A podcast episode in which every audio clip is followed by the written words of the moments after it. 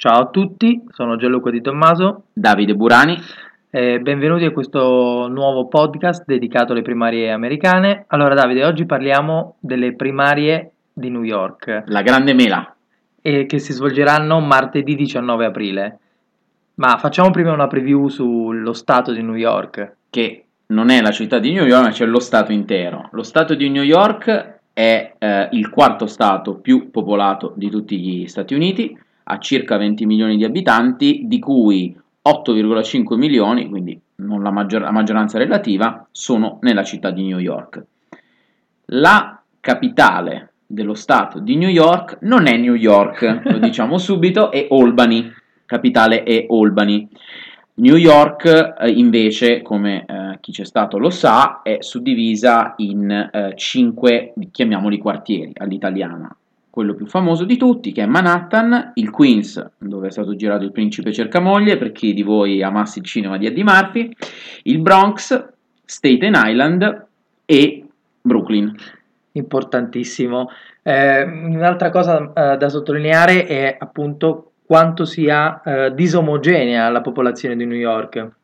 Addirittura oggi si stima che più di un bambino su due appartenga ad una minoranza etnica, forse in futuro dovremmo dire che tra gli elettori le minoranze non saranno più minoranze. Eh, ci sono tantissimi latinoamericani, addirittura è lo Stato con più neri dopo la Georgia e con più persone di origine asiatica dopo la California. Insomma, in tutto lo Stato ci sono um, un, circa un terzo di tutti i residenti sono o neri o latini e questo è molto importante, la questione delle minoranze ci apre il campo al discorso del lato democratico. Torniamo un po' a come era la situazione il Super Tuesday del primo marzo e il 15 marzo, insomma. Esatto, sostanzialmente nel lato democratico uh, abbiamo Hillary, allora, entrambi i candidati, sia Hillary Clinton che Bernie Sanders, giocano in casa. Hillary non è originaria dello Stato di New York, ma è come se lo fosse, tant'è che è stata eletta ben due volte come senatore nello Stato di New York, sia nel 2000 che nel 2006, eh, mentre invece Bernie Sanders è originario di eh, Brooklyn è un ebreo originario di Brooklyn. Eh, facciamo un breve, eh, breve, cursus su una nota insomma, degli, degli ultimi giorni, cioè eh, Bernie Sanders è stato a Roma, in Vaticano, è stato invitato ufficialmente ad una conferenza a Roma, nella città del Vaticano, diciamo che la sua campagna cercava una sorta di incontro pubblico, una sorta di stretta di mano con il Papa, che Papa Francesco è un Papa molto ben visto non solo a New York, ma in tutto l'elettorato di sinistra cattolico americano, e sia per lo Stato di New York, sia per i prossimi stati in cui si voterà nelle, nelle, nelle prossime settimane, diciamo che un, un, incontro pubblico, diciamo una photo opportunity, gli avrebbe dato un ottimo slancio su, questo, su questa parte di elettorato democratico. Non c'è stata la photo opportunity, non c'è stato l'incontro pubblico, ma eh, proprio sabato, mat- sabato mattina è uscita fuori la notizia che c'è stato un incontro privato di circa 5 minuti eh, a Santa Marta. E la residenza, la residenza di Papa Francesco. Di Papa Francesco. Eh, diciamo che la cosa importante, tornando invece ai, ai, voti di quello che potrebbe accadere martedì, è la seguente. Eh, fino a due mesi fa Hillary Clinton nei sondaggi era avanti di oltre 20 punti. Ehm, mentre invece Bernie Sanders ha recuperato um, diversi punti, e, due settimane fa eh, c'era un vantaggio di 10 punti, adesso invece Hillary Clinton sembra tornare a salire e infatti ad oggi siamo, diciamo, arriviamo alla vigilia delle primarie con un vantaggio di circa 13-14 punti sui sondaggi. Ehm, una cosa interessante è, uno, è una, la, la, una, un percorso storico, cioè nel 2008 quando Hillary Clinton e Barack Obama si sono sfidati in, nello stato di New York, Hillary Clinton ha vinto in tutti i quartieri di New York. Cruciale è stato uh, anche il quartiere di Brooklyn e infatti anche qui è uno dei quartieri in cui si gioca molto Bernie Sanders. Ehm, a Brooklyn, che è comunque il quartiere più popoloso, Sanders eh, e la Clinton hanno diciamo, si sono scontrati parecchio, sono andati, è uno dei quartieri che hanno battuto di più e l'ultimo dibattito organizzato dalla CNN era proprio a Brooklyn, ambientato a Brooklyn.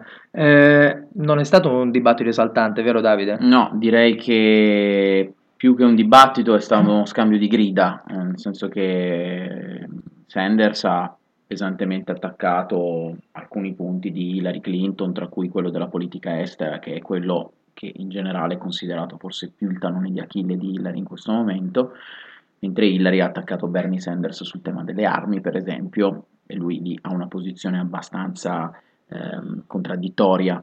Eh, per cui è stato un dibattito che di fatto ha spostato molto poco, ha come dire mosso molta acqua, anche se come noi diciamo da tempo, e io personalmente continuo a, repura, a reputare che le primarie in campo democratico siano più diciamo uno spettacolo per la folla che non una vera contesa politica che secondo me è già finita.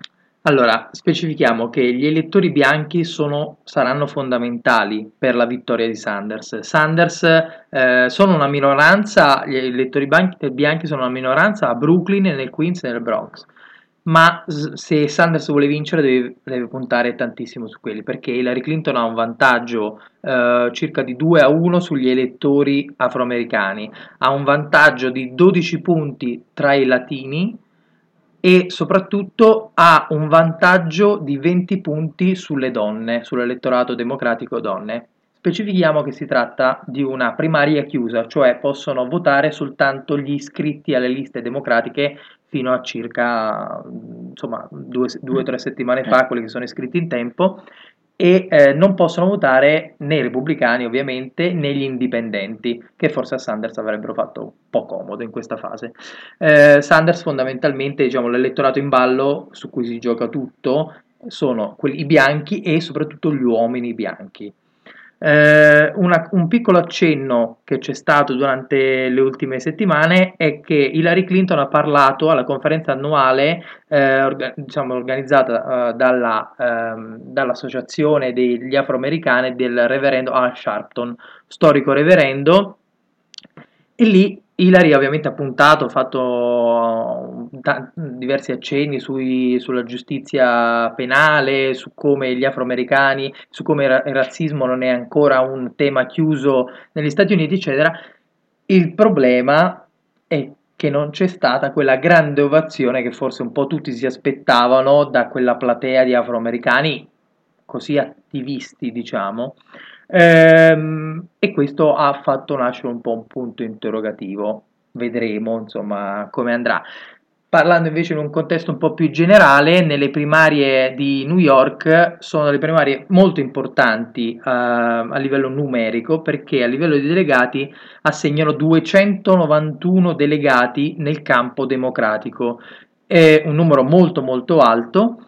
Eh, ma c'è sempre una ripartizione proporzionale. Assolutamente. E questo in generale non fa, fa diciamo che sfavorisce Sanders. Bernie Sanders, visto che attualmente i numeri sono comunque in vantaggio per, per Hillary Clinton. Senza contare i superdelegati, quindi esclusi i superdelegati, Hillary Clinton attualmente ha 1307 delegati contro i 1087 di Bernie Sanders. Considerando i superdelegati che sono 500 nel Partito Democratico, ripartiti come 469 per Hillary Clinton e 31 per Bernie Sanders, il sunto complessivo parla di 1776 per Hillary Clinton e 1118 per Bernie Sanders, quindi siamo a 650 delegati, delegato più delegato meno, di differenza. So, un Ma, po' tanti. Sì, anche perché il distacco è praticamente superiore a quelli che mancano a Hillary Clinton per arrivare alla soglia dei 2383.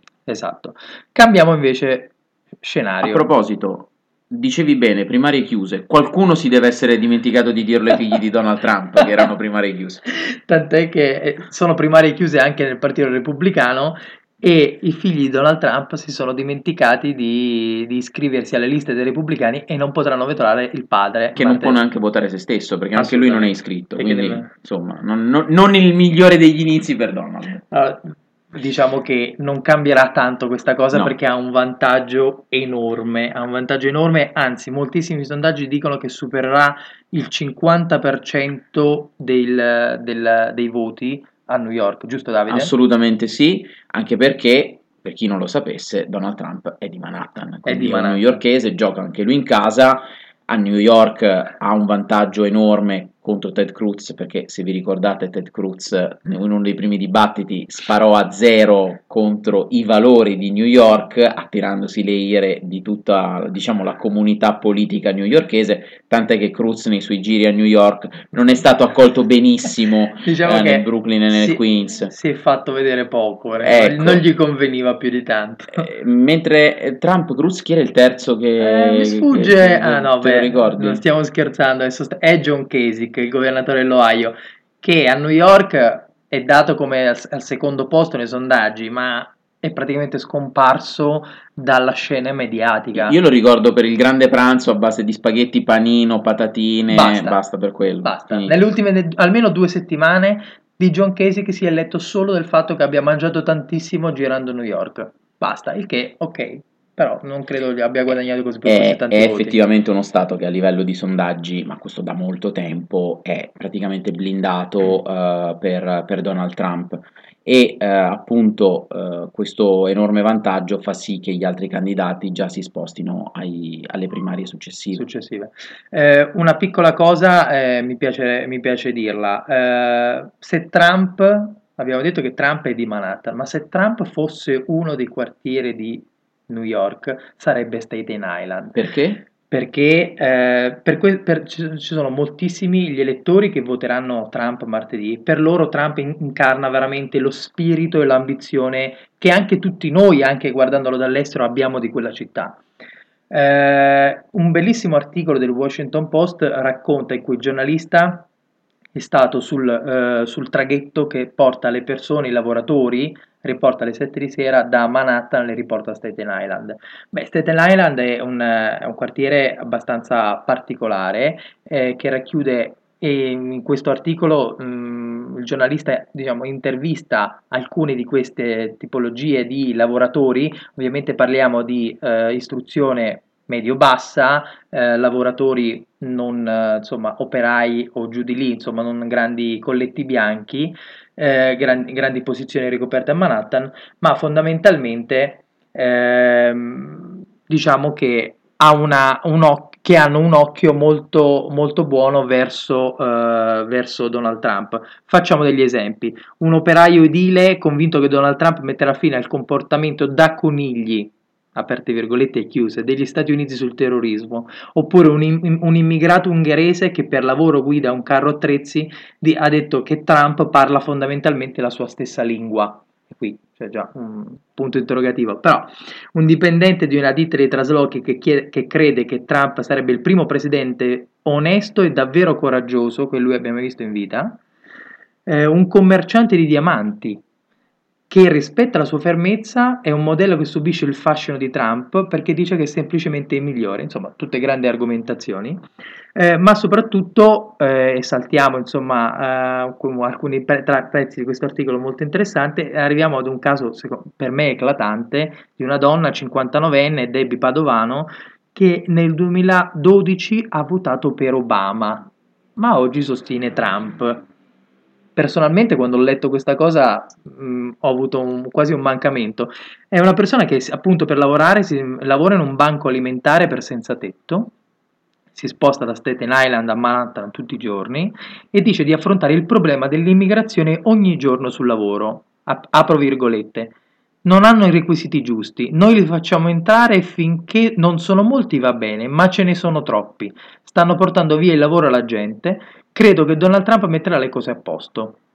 Non mi piace il suo tono, il suo tono discriminatorio. Spero che però una volta, una volta che sarà eletto eh, saprà davvero eh, cosa, cosa fare per risolvere questo problema.